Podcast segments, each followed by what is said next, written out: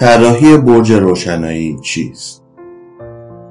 مقاله ای از گروه تولیدی شهرسامان طراحی برج روشنایی یکی از کارهای تخصصی و بسیار مهم در تولید و اجرای سازه های روشنایی شهری است که می تواند از نظر فنی و قیمتی کمک بسیار شایانی به پیمانکاران و مسئولین اجرایی ساماندهی شهری نماید. منظور از طراحی برج نوری ایجاد یک شکل جدید و متفاوت از برج روشنایی نیست. اگرچه این گزینه هم می تواند یکی از زمینه های آن باشد. اما منظور اصلی ما در این مورد خاص بیشتر مواردی همچون تعیین تعداد قطعات تشکیل دهنده برج میزان زخامت هر یک از قطعات تعیین تعداد وجوه خم شده قطعات مشخص کردن مقدار دهانه پایین و بالا برای هر قطعه و کل سازه معین کردن نوع الکتروموتور و گیری بوکس با چه توان و مشخصاتی طراحی هد برج از نظر شکل و ابعاد تعیین تعداد پروژکتور که در همه آیتم های ذکر شده مؤثر است. گروه تولیدی شهرسامان چرا طراحی برج نوری مهم است؟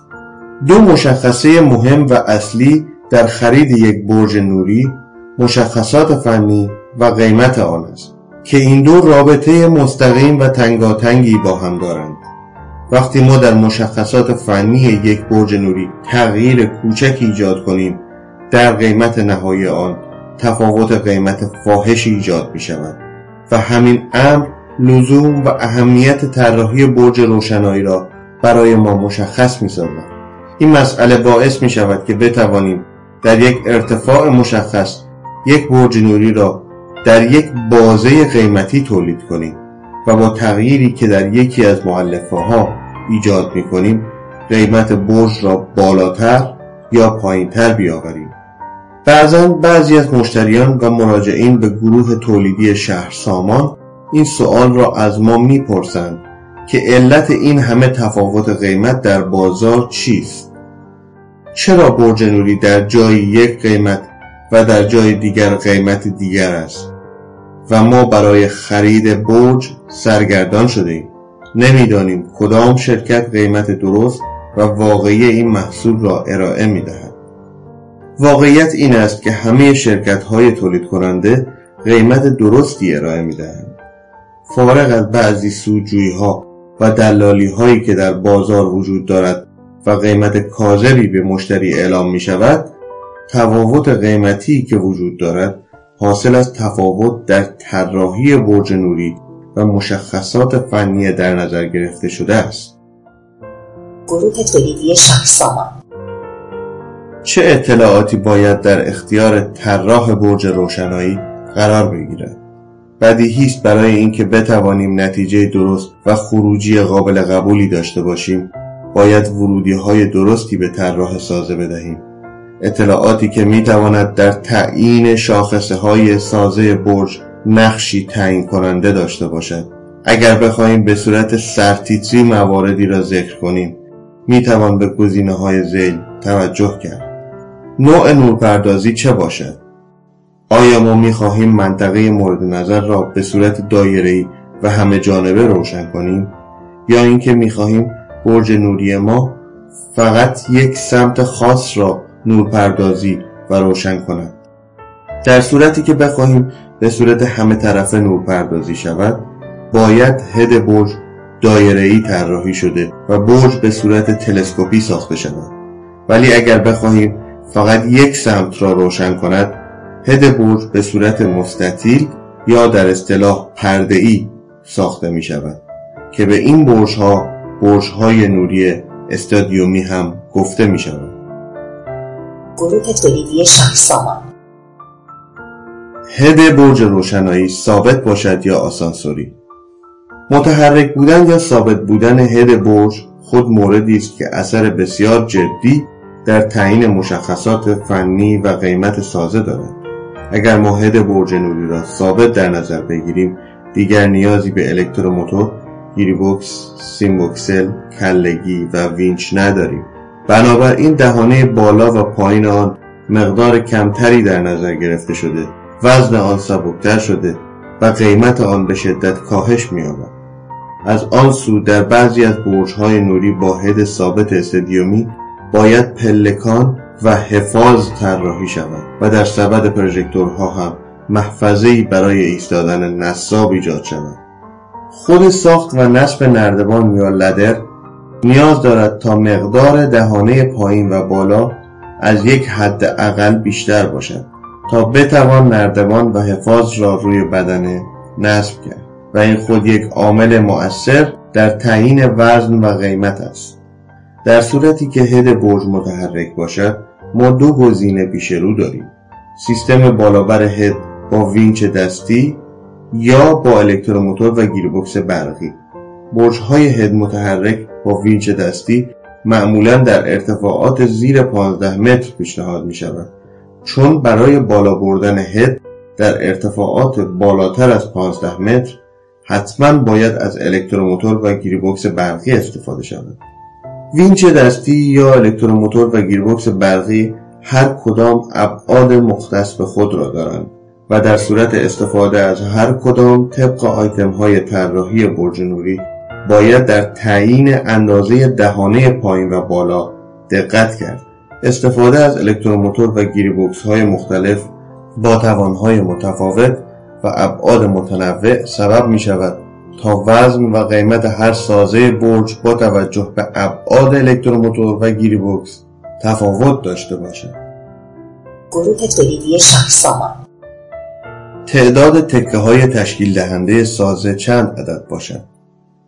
واقعیت این است که برج های نوری را در دو حالت مفید و غیر مفید تولید می کنند منظور از مفید این است که برج نوری در حالت ایستاده و علم شده در چه ارتفاعی قرار بگیرد.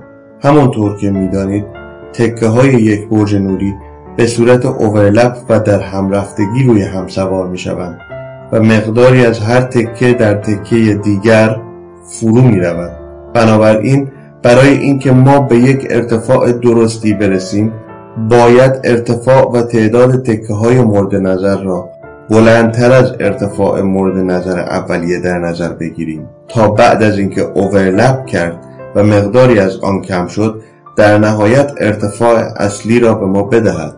البته این کار در واحد طراحی برج روشنایی انجام می شود و مشتری نیازی به انجام این کار ندارد ولی در حالت غیر مفید ارتفاع سازه بر اساس ارتفاع نهایی بدون در نظر گرفتن اوورلپ محاسبه می شود به طور مثال در یک برج نوری 18 متری سه تکه 6 متری در نظر گرفته می شود که بعد از اوورلپ ارتفاع 16.5 متر خواهد شد. بنابراین بهتر است در هنگام برآورد هزینه به این نکته نیز توجه شود. تأثیر زخامت ورق در طراحی برج روشنایی چیست؟ اصولا تکه های شش متری برج نوری که تشکیل دهنده کل سازه خواهند بود با زخامت های مختلفی در نظر گرفته می شوند. این زخامت ورق در قطعات پایینی بیشتر و به ترتیب هرچه به سمت بالا برود از زخامت آنها کاسته می شود. اینکه در هر قطعه این زخامت چه مقداری برآورد شود تأثیر مستقیمی در وزن سازه دارد که در قیمت نهایی آن بسیار مؤثر است. هرچه زخامت قطعات کلوفتر در نظر گرفته شود بر استحکام و قوت سازه برج می افزاید و هرچه این زخامت ها ضعیفتر در نظر گرفته شود طبیعی است که استحکام آن کمتر خواهد شد.